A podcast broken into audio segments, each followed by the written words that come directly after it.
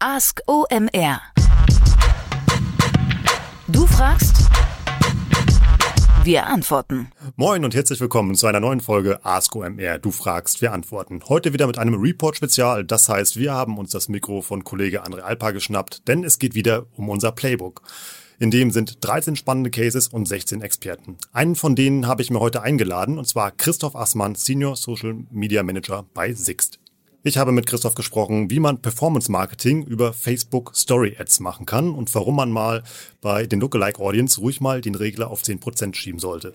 Wenn du jetzt gerade guckst wie Bambi auf dem Eis, hab keine Angst. Ich habe auch Christoph gefragt, was sich dahinter verbirgt. Das erklärt er dir also auch im Podcast. Wenn wir mit dem Gespräch durch sind, bleibt bitte dran, denn wir haben auf der OMR 19, die nächste Woche stattfindet, am 7. 8. Mai auf der Messe in Hamburg, äh, bei uns am OMR stand was ganz Cooles vorbereitet und das erkläre ich euch nach dem Podcast. Und jetzt erstmal viel Spaß mit der Aufnahme mit Christoph Aßmann von Sixt. Moin Christoph. Moin Rolf, grüß dich. Wer bist du, was machst du da und warum bist du heute hier? Genau, du hast schon gesagt, Christoph Assmann mein Name. Ich arbeite in München bei Six, dem äh, Mobilitätsdienstleister, inzwischen seit sechs Jahren. Bin dort im Social Media Team und äh, habe dort die ersten Jahre, als ich 2013 angefangen habe, die Themen Community und Content Management äh, verantwortet und inzwischen betreue ich das ähm, Social Media Performance äh, Thema, also alles, was mit Paid Media im Social Media Kontext zu tun hat, also Instagram Ads, Facebook, Pinterest, YouTube, Snapchat etc. Du bist ja einer meiner Lieblingsmenschen, die ich anrufe, wenn ich eine Frage zu Social Media habe, jetzt auch ähm, bei der Playbook-Recherche. Und ähm, es ging ja um einen Facebook-Case und zwar ging es um eine Produktneueinführung. Kannst du mal kurz erklären, wo die Herausforderungen sind, wenn man so ein neues Produkt Social Media mäßig in den Markt bringen möchte? Genau, bei Produktneueinführung muss man ein bisschen unterscheiden. Ist es jetzt für uns als Unternehmen ein neues Produkt, was im Markt aber schon bekannt ist, oder ist es sogar für den Markt ein neues Produkt? Also ähm, wir sind jetzt zum einen auch mit äh, Six Share gestartet, unserem Carsharing, unserer Carsharing-Lösung in der Six App. Das ist natürlich ein Produkt, was im Markt an sich schon bekannt ist, Carsharing. Ähm, jetzt konkret reden wir über den Fall der Six Flatrate. Das ist eben eine Auto-Flatrate, also so ein Fixpreismodell, wo man ähnlich wie beim Handyvertrag ein, ähm, eine gewisse Größe von seinem Vertrag ähm, abschließt und dann einfach einen Zugriff auf Mobilität hat. Diese Form von Auto-Abo ist insofern im Markt noch nicht so bekannt gewesen. Das hat natürlich ein paar Implikationen auch für das Performance-Marketing, nämlich dass zum Beispiel eben das Suchvolumen ähm, auf den Search-Kanälen eben noch nicht so riesig ist, weil eben die Kunden noch gar nicht wissen, dass es dieses Produkt gibt und entsprechend auch noch nicht danach suchen.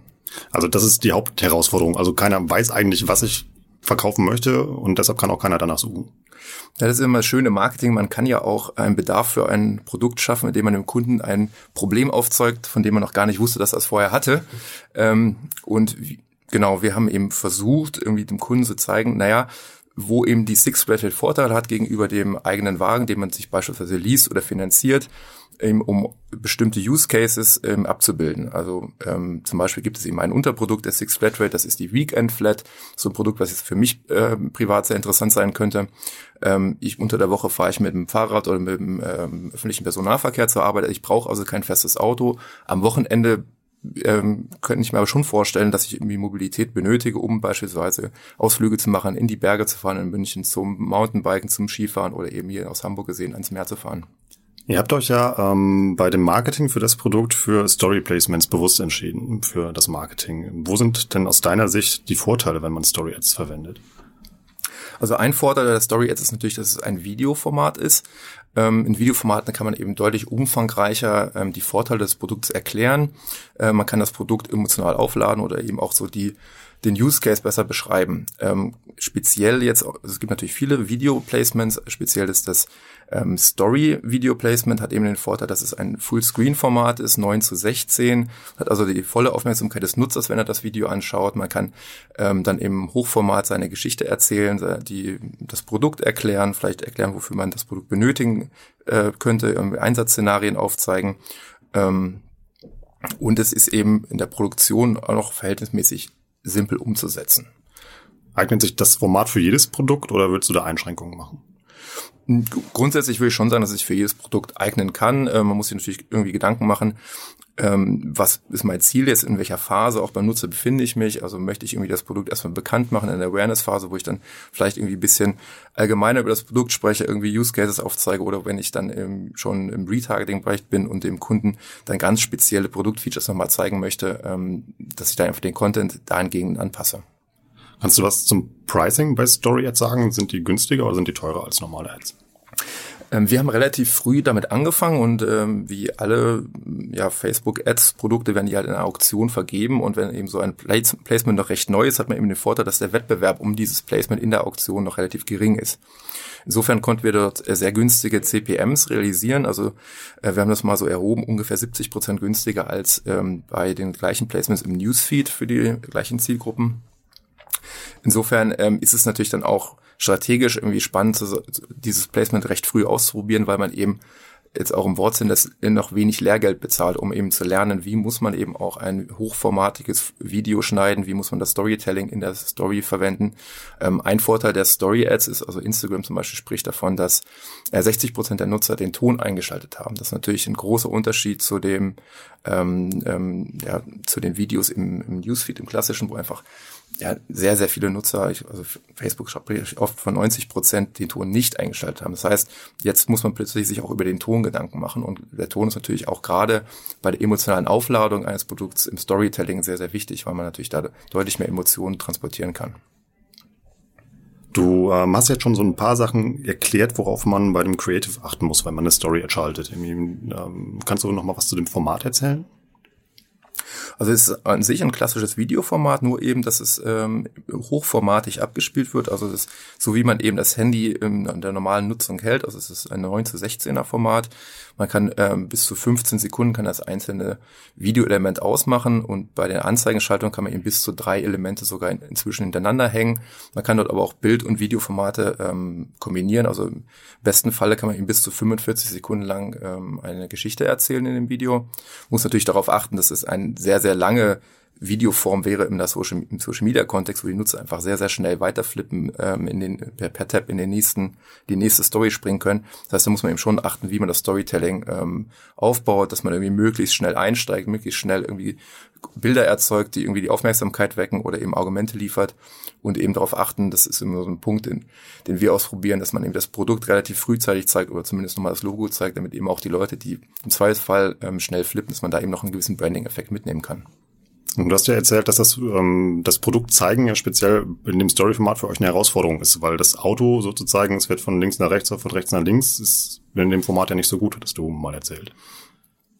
Genau, also viele viele klassische Storylines werden irgendwie noch im, in dem Kinoformat gedacht, ne? also einfach ein sehr breiter äh, Screen und irgendwie sind da so bestimmte, gerade im Autokontext, bestimmte Bewegungsmuster eben, das Auto fährt so dynamisch von links nach rechts, eben sehr gelernt.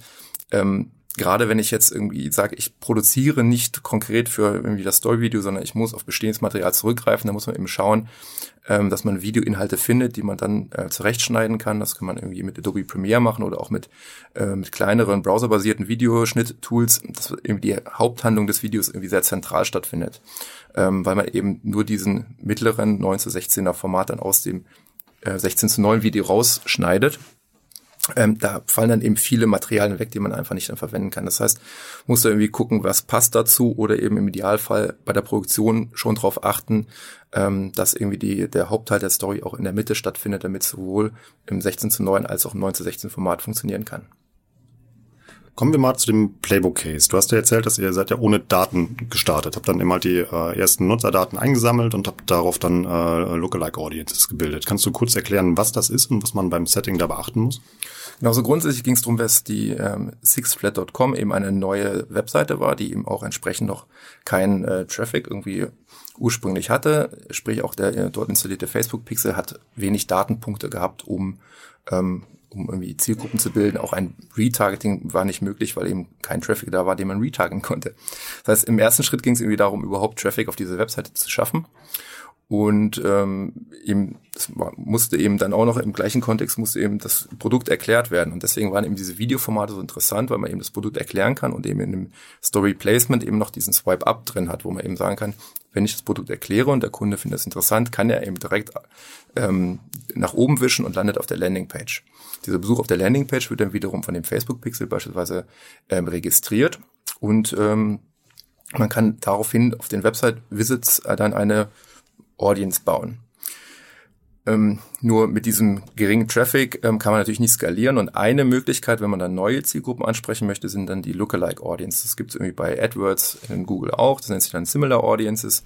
Ähm, der Gedanke dabei ist einfach, dass man aus einem bestehenden aus einer bestehenden Zielgruppe ähm, statistische Zwillinge ermittelt. Also Facebook schaut eben auf Basis meiner Kernzielgruppe, die ich angebe, das kann eben die Website-Besucher sein, das kann aber auch die Nutzung einer App sein oder eben auch ähm, selbst Leute, die ein Video geschaut haben, das kann meine Kernzielgruppe sein und darauf schauen sie, wie kann ich ähm, statistische Zwillinge zu diesen Website-Besuchern finden und ähm, die eben gewissen Eigenarten oder Merkmalen eben den Website-Besuchern entsprechen und dadurch eben wahrscheinlicher sind, eben auch Interesse für das Produkt zu haben.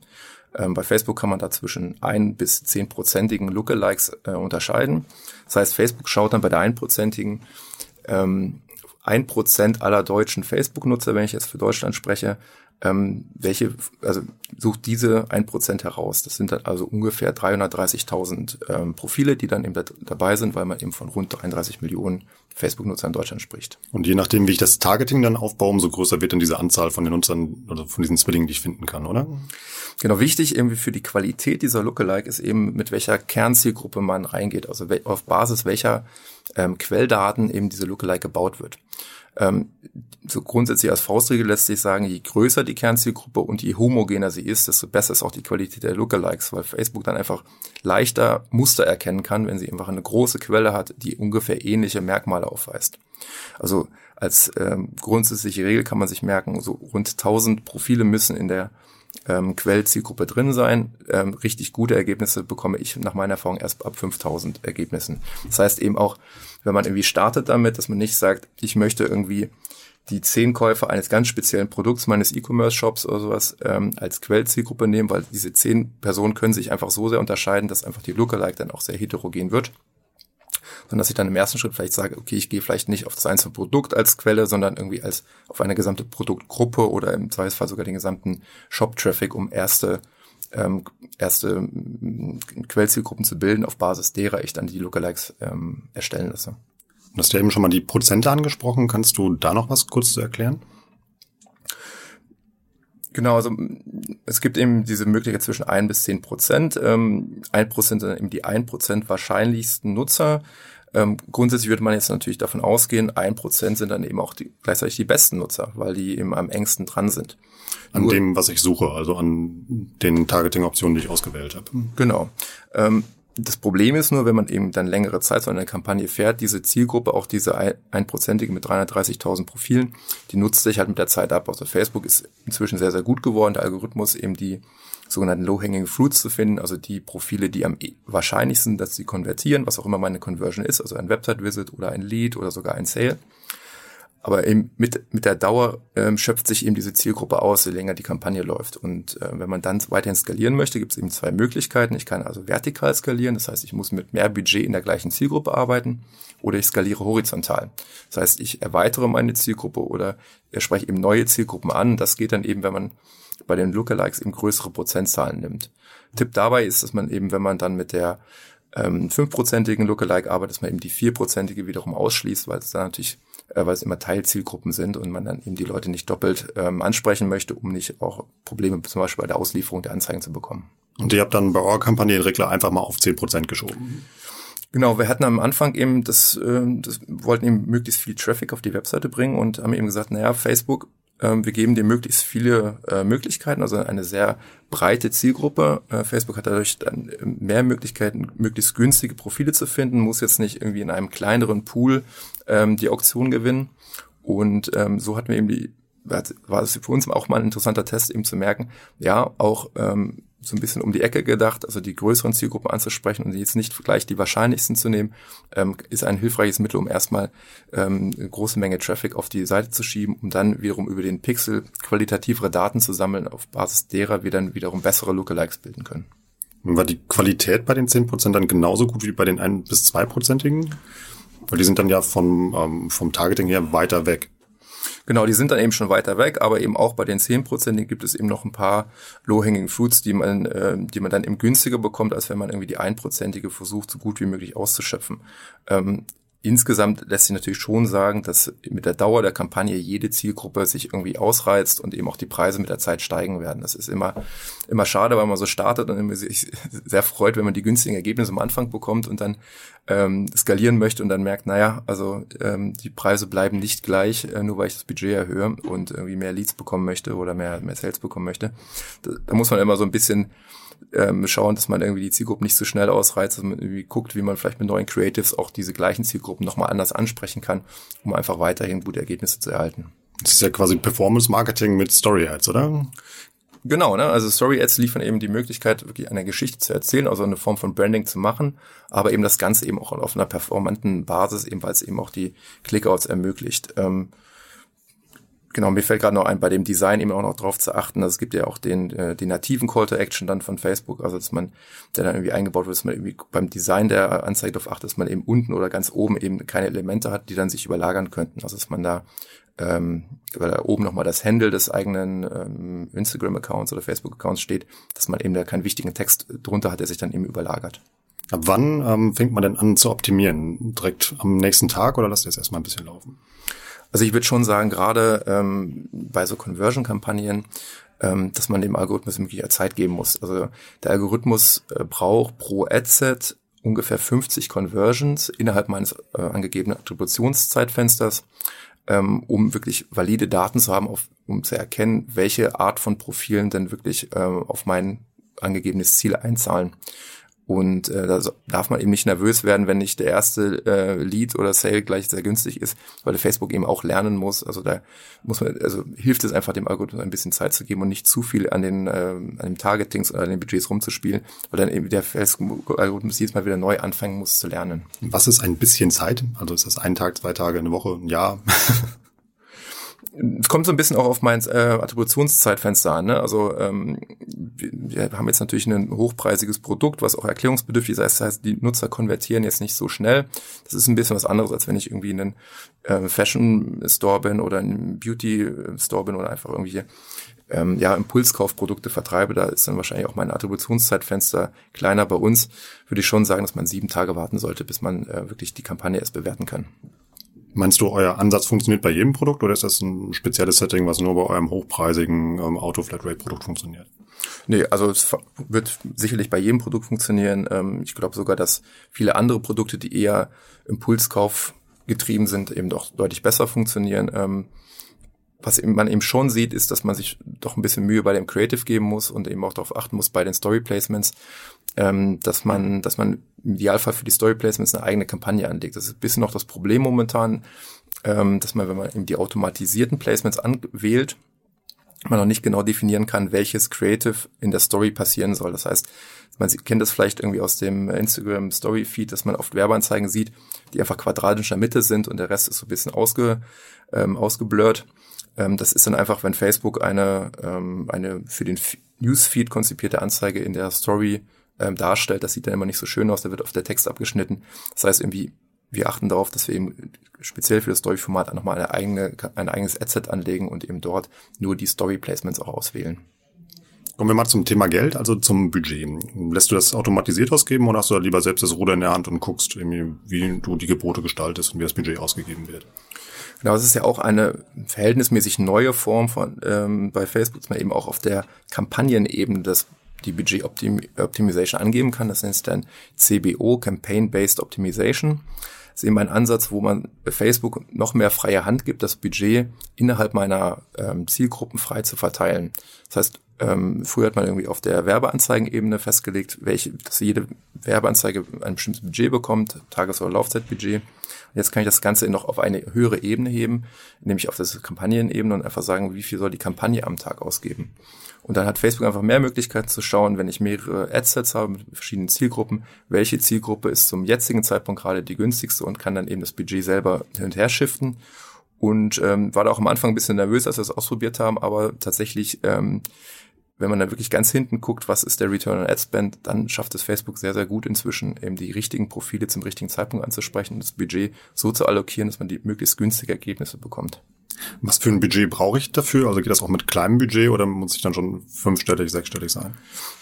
also grundsätzlich will ich schon sagen, es geht mit, auch mit kleinen Budgets. Das Problem ist einfach oftmals, dass man ähm, länger die Kampagne laufen lassen muss, um eben auch eine statistische Signifikanz zu haben. Also gerade wenn ich dann irgendwie entscheiden muss, ähm, möchte, welche Creatives besser funktionieren, welche Werbezielgruppen besser funktionieren, dann dauert es eben, bis ich eine gewisse Anzahl an ähm, Impressions auch innerhalb der Zielgruppen generiert habe.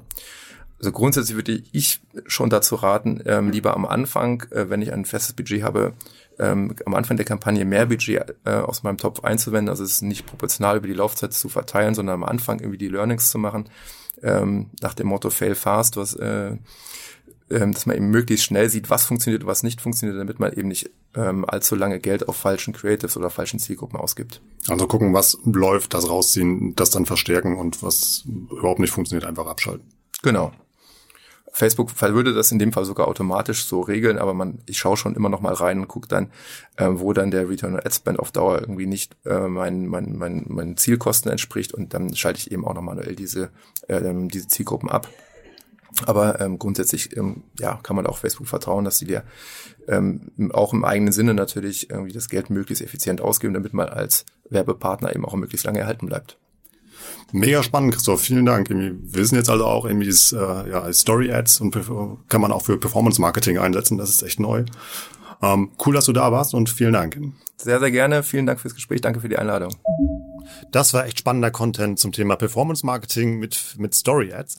Ähm, wenn ihr davon noch mehr wissen wollt, zieht euch einfach das Playbook rein, www.omr.com slash report. Dort findet ihr das Playbook mit den erwähnten 13 spannenden Cases und den Interviews mit den 16 Experten.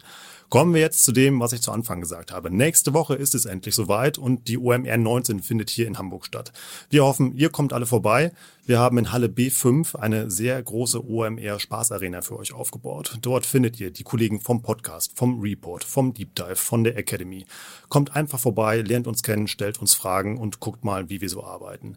Außerdem gibt's noch ein etwas ganz Besonderes und zwar am 8.5. von 15 bis 16 Uhr findet ein Meet and Greet mit äh, dem eigentlichen Host von ASCOMR statt, mit André Alper.